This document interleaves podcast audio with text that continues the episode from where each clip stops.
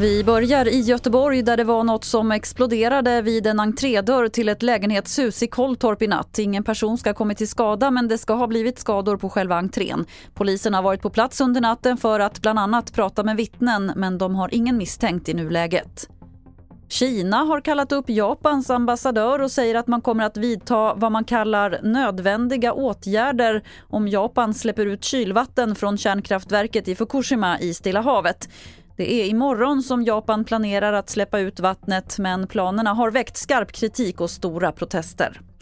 Idag har Råd och Rön publicerat sin svarta lista över företag som struntar både i Allmänna reklamationsnämnden och i drabbade kunder. Råd och Röns svarta lista är något av en klassiker. Tidningen listar helt enkelt företag som vägrar att rätta sig efter utslag i Allmänna reklamationsnämnden.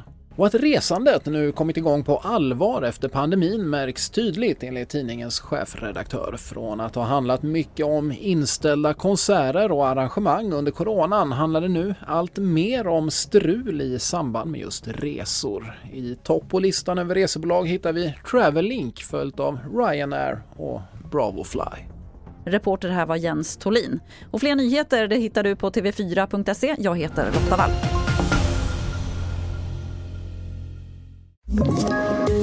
Poddtips från Podplay. I podden Något Kaiko garanterar östgötarna Brutti och jag, Davva, dig en stor dos skratt. Där följer jag pladask för köttätandet igen. Man är lite som en jävla vampyr. Man har fått lite blodsmak och då måste man ha mer. Udda spaningar, fängslande anekdoter och en och annan arg rant.